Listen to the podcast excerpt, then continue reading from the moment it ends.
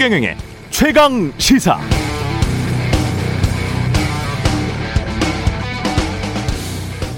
궁금합니다. 우리는 왜 개혁을 할까요? 예를 들자면 부동산 개혁. 부동산 개혁이란 게 뭘까요? 다음 중 무엇이 부동산 개혁이라고 생각하는지 맞춰주세요. 1. 부동산 투기 세력을 잡는 것. 2. 사람들의 주거가 안정되는 것. 정답은 누가 뭐래도 2번입니다. 정부의 궁극적 개혁의 목표가 부동산 투기 세력 잡는 게 될 수는 없죠. 부동산의 정책 목표는 집값의 하향 안정, 서민 주거 안정입니다. 부동산 투기 세력을 잡는 건 수단이죠. 수많은 수단 중에 하나. 청와대와 정부 여당 선거가 끝난 뒤에도 여전히 혼란스러운데요.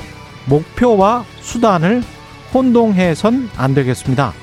정부의 정책 목표가 집값 하향 안정화, 국민의 주거 안정이라면 이를 위해서는 무슨 수단이든 모든 수단을 다 동원하고 또 적절히 혼합해서 최적의 배분을 찾으시기 바랍니다. 세계 선진 어디를 봐도 각종 정책을 혼합합니다. 각종 정책들이 패션처럼 시대에 따라 시간에 따라 돌고 돕니다. 이념이나 이론에 집착할 필요가 없습니다. 정치인들의 머릿속 이상을 실현하려고 정치하는 거 아니지 않습니까? 국민의 자유, 민주, 평등, 평화, 행복을 위해서 정치하는 거잖아요. 그럼 흰 고양이든 검은 고양이든 쥐만 잡으면 되는 것이고, 어떤 정책이든 집값 하향 안정화만 시키면 그게 부동산 개혁 정책 아닐까요?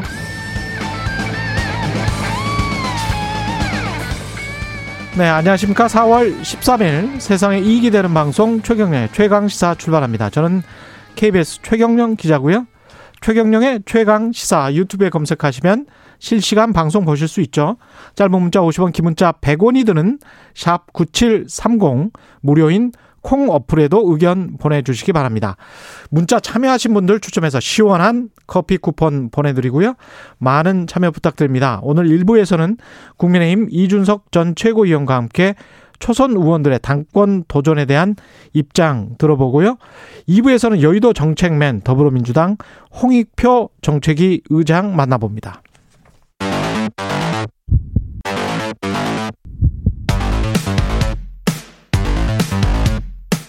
오늘 아침 가장 뜨거운 뉴스 언박싱.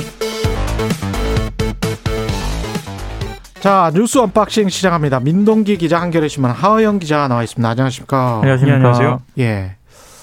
오세훈 서울시장이 자가진단 키트를 추진하겠다라고 이야기를 했습니다. 네.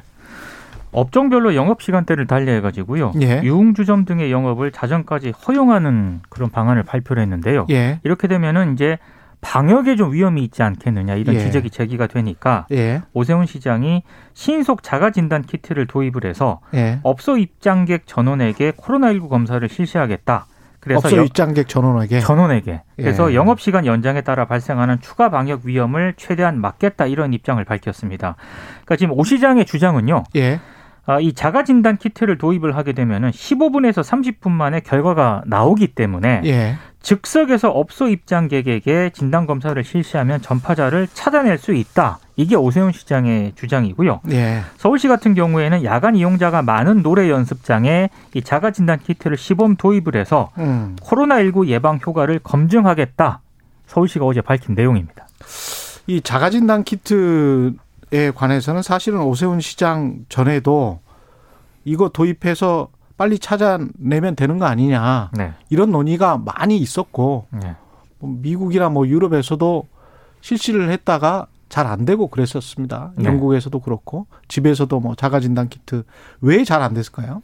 이건 뭐 간단한 이유입니다. 예. 그러니까 말하자면 이 자가진단 키트를 이용했을 때 얼마만큼 적확하게 환자를, 그러니까 감염자를 걸러낼 수 있느냐라는 이야기인데요. 예. 이걸 두고 이제 키트의 민감도라는 이야기를 표현을 쓰는데요. 예. 이 키트의 민감도가 지금 현재 그 보건소에서 하는 검사는 유전자 증폭 검사거든요. 예. 코 속으로 이렇게 쏙 넣어서 하는 검사 말이죠. 예. 그거에 비해서 17.5%에 불과하다라는 거예요. 자가진단 검사는 어떻게 하는 거죠? 이 키트는? 자가진단 검사 키트?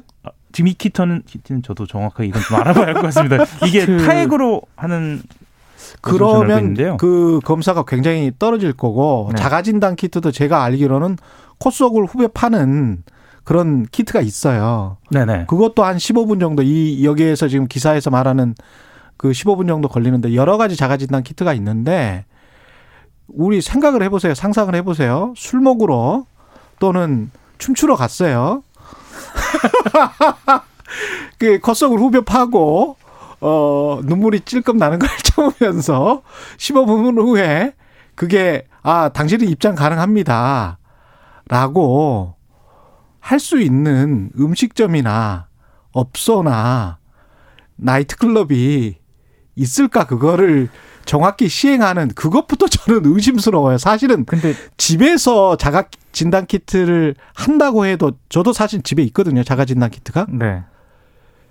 저 누가 선물로 줬는데 쓰기 귀찮아서 못 쓰겠더라고. 근데 전문가들 네. 얘기를 들어보면 이게 일종의 보조제 역할을 할 수는 있겠지만 예. 이 자체로 코로나19 검사를 하는 것은 아직 검증이 제대로 되지 않았다라고 지적을 하고 있고 무엇보다 예. 자가진단 키트는 아직 한 건도요. 예. 식약처 사용 승인을 못 받았습니다. 그렇죠. 예. 여러 종류가 있고 우리가 수출도 하고 그랬었는데 네. 이것만 가지고는 영국에서도 잘 안 돼가지고 시행하다가 어떤 생각을 했었냐면 초기에 영국 사람들이 직접 집으로 배달을 해줬어요. 정부에서 자가진단 키트를 사가지고. 네. 근데 사람들이 안 하는 거야. 안 하고 별로 이게 그 효과가 이게 맞는지 안 맞는지 잘 모르겠으니까 어차피 또 검사를 받아봐야 돼요. 그렇죠. 그러니까 이게 별 효용성이 떨어지는 거죠. 이제 K방역이라고도 하잖아요. 그러니까 예. 지금 현재 그 방역과 관련돼서 특히나 이 검사와 관련돼서는 현재 우리 정부가 하고 있는 것이 영국하고 비교하기도 좀 어려울 만큼 앞서가 있거든요. 아, 그럼요. 예, 그 신뢰도 그렇습니다. 그렇죠. 그건 예. 절대적입니다. 예.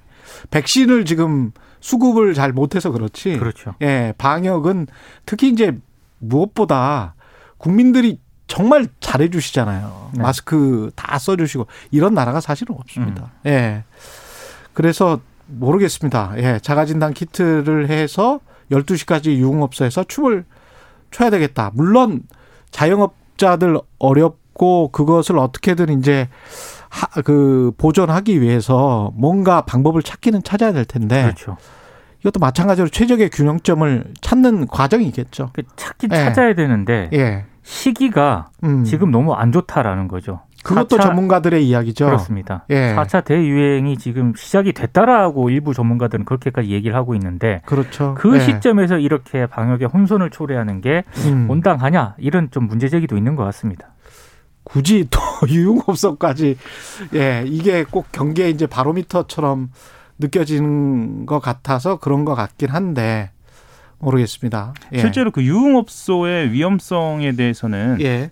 이 방역의 관점에서만 말씀드리는 겁니다. 예. 유흥업소의 위험성에 대해서는 사실 많이 알려져 있지 않습니다. 예. 예, 뭐 제가 지난달에 한겨레 신문 통해서 보도한 적도 좀 있었는데요. 이게 유흥업소 관련돼서는 거기에 오가는 사람들이 수만 명 단위거든요. 예. 그리고 그 사람들에 대해서 실제로 청취자분들도 흔히 이제 식당에 드나들면서 체크하는 그 휴대전화로 체크하는 기능이라든가 아니면은 직접 이 수기로 작성하는 것을 거의 제대로 하고 있지 않은 경우가 많아서요. 예. 그리고 그것도 관리가 되고 있지 않은 경우가 많아서 예. 실제 부산이나 수도권에서 발생하고 있는 유흥주점 사례는 발생한 것보다 훨씬 더 많은 잠재자가 있다라는 것으로 전문가들이 추정하고 있거든요. 그래서 지금 유흥주점을 12시까지 늘린다라고 하는 것이 과연 과학적인 것인가에 대해서 그러니까 이걸 예. 정치적인 유불리 말고요. 그렇죠. 과학적인 것인가에 대해서는 정말 엄정하게 따져볼 필요는 있는 것 같습니다. 그리고 이제 걸려도 무증상인 경우가 많다고 하지 않습니까? 특히 젊은 사람들의 그렇죠. 경우는. 네. 그래서 우리가 초기 때 기억을 해보면 젊은 사람들이 걸렸는지 안 걸렸는지 모르는데 네. 아이들이 걸렸는지 안 걸렸는지 모르는데 그 할머니 할아버지에게 가서 품에 안기게 되면 그래서 할머니 할아버지에게 어떤 전파를 하면 가족 간 전파가 되고 그렇죠. 그게 큰 불상사가 날 수 있다. 지역 사회로 전파가 되는 거죠. 그렇죠. 예. 그게 이제 불과 7, 8개월 전에 우리가 그런 논의를 많이 하고 굉장히 이제 걱정을 했었던 겁니다. 예. 5599님, 서울 학부모인데 2년 동안 학습 공백인 우리 아이들 불쌍하지 않나요? 술 마시고 춤추러 가고 조만간 미국처럼 될까 봐 무섭네요. 예. 텍사스 같은 경우는 마스크 벗자라고 해서 그 구장에서 야구 경기장에서 막 메이저리그에서요. 예. 그렇게 사람들이 많이 구경을 왔더라고요. 예. 저는 깜짝 놀랐습니다. 그래서 미시간주 같은 경우는 갑자기 또 네. 엄청나게 지금 환자 수가 폭증을 해서 셧다운 이야기가 다시 나오고 있습니다. 예. 그냥 아예 못 돌아다니게 하자. 그래서 또다시 셧다운을 시키자. 이런 이야기가 나오고 있습니다. 거기는 3분의 1 정도가 백신을 맞은 나라거든요. 그렇죠. 예. 그런데도 마스크 벗고 그 난리를 하니까 또 그런 문제가 발생을 하는 거거든요. 예. 5328님, 정부가 소상공인 대책을 안 만드는 것이 문제입니다. 그분들은 생존 문제예요. 그러니까 결국 이제 최적의 균형점, 그 적합점을 찾아가는 것. 네. 아까 부동산 정책에서도 그런 말씀을 드렸는데 어떤 정책이든 최적의 균형점을 찾는 게 가장 중요하겠죠. 네. 예. 그것도 걱정 안 되는 거 아닙니다. 저도 사실은 초기 때부터 너무 심하게 이 방역하는 거 아니냐 그런 의견도 말씀드렸는데 맞습니다. 예. 그분들도 또 생각을 해야죠. 예. 이달부터 이제 노바백스 같은 경우는 국내에 생산하고 수급 문재인 대통령이 직접 나서서 이런 이야기를 했죠. 그러니까 6월부터 예. 노바 백신 같은 경우에는 빠르면 예. 완제품을 출시를 해서 3분기부터 국내 물량 확보가 가능하다 이렇게 설명을 했고요. 예. 일단 혈전 논란으로 그 30대 미만 접종을 중단한 아스트라제네카 있지 않습니까? 남은 물량은 만 60세 이상 일반인에게 접종을 하기로 했습니다. 그러면서 문재인 대통령이 강조를 한 게 아스트라제네카 백신에 대해서는 안정성이 일단락이 됐다. 예. 그만큼 국민들께서 좀 정부를 믿어주고 적극적으로 좀 접종에 임해 주시길 당부드린다 이렇게 또 얘기를 하기도 했습니다. 그 문재인 대통령이 직접 맞기도 했잖아요. 아스트라제네카 백신. 맞았죠. 예. 예. 맞죠. 근데 정말 이제 부작용 사례보다도 이제 이익이 훨씬 더 크다. 이거는 네. WHO나 EMA나 계속 하는 이야기고 우리도 이제 그렇게 생각을 하는 거고. 네. 단지 이제 30세 미만은 안 맞추는 거죠, 이거는. 그렇습니다. 예. 예. 그렇게 되는 거죠. 예, 예, 그렇게 예. 되고 있습니다. 그리고 특히나 이제 노바백스에 대한 그 기대를 하고 있기 때문에요. 예. 이것으로 백신 수급의 불확실성이 얼마나 낮아질지에 대해서는 또 한번 지켜봐야 할 문제인 것 같습니다. 근데 수급을 지금 4, 5, 6월 남았는데 그때 기억을 다시 복기를 해보면 4, 5, 6월 2분기 때 한 1,100만 개 정도 그렇죠. 예. 하겠다고 했고 접종하겠다고 했고 3분기 때 2천만 개면 네. 합해서 3,200만 개라고 한다고 하더라도 네. 그거를 다시 2로 나눠야 되니까 그렇게 되면 한 1,600만 개 정도 네. 되는 것이고 그렇게 되면은 전체 5천만 명의 완전 접종률 같은 경우는 40%가 안 되는 거거든요. 그쵸? 그래서 예. 정부가 대책을 내놓긴 했는데 예. 지금 뭐 4차 대유행이라든가 백신 수급 불안이라든가 백신 불신 등의 변수들이 좀 있지 않습니까? 그렇죠. 이런 점을 고려했을 때 특단의 대책은 아직 내놓지 못하고 있는 것 아니냐라는 비판도 한쪽에서 나오고 있습니다. 어제 제가 이스라엘 경우를 말씀드렸는데 결국은 선택을 해야 되는 거예요. 예. 한쪽에서 욕을 먹고 무리했다, 뭐 돈을 너무 많이 썼다. 지금 상황을 냉정하게 이야기를 하고 솔직하게 이야기를 하고 우리는 이렇습니다. 이렇게 정부가 결정했습니다. 네. 청와대가 이렇게 결정했습니다. 책임은 뭐 대통령이 지겠습니다. 이렇게 하는 수밖에 없어요. 이건 정치적인 결단인 거죠. 네. 예. 관료들에게 맡기면 관료들은 예산 집행 범위 내 책임질 수 있는 범위 내에서만 합니다. 절대 책임 안 지죠. 그러면 실제로 전염병 자체가 이 정치적인 영역에 들어가 있다는 이야기도 하지 않습니까? 그렇죠. 결단이 예. 필요한 영역인 것 같습니다. 결단이죠. 예. 예. 그리고 잘 안 되고 있다. 법적으로는 이런 문제가 있다. 이렇게 이야기를 한다면 그러면 뭐 국민들도 할 수 있는 게 없잖아요. 국민들은 계속 이제 마스크 쓰는 수밖에 없는 것이죠. 예. 민주당 재선 3선 모임은 오늘 한다는 거고. 예. 오늘 그렇죠? 오전에 한다는 거고요. 예. 재선 의원들이 어제 49명이 입장문을 냈거든요. 예.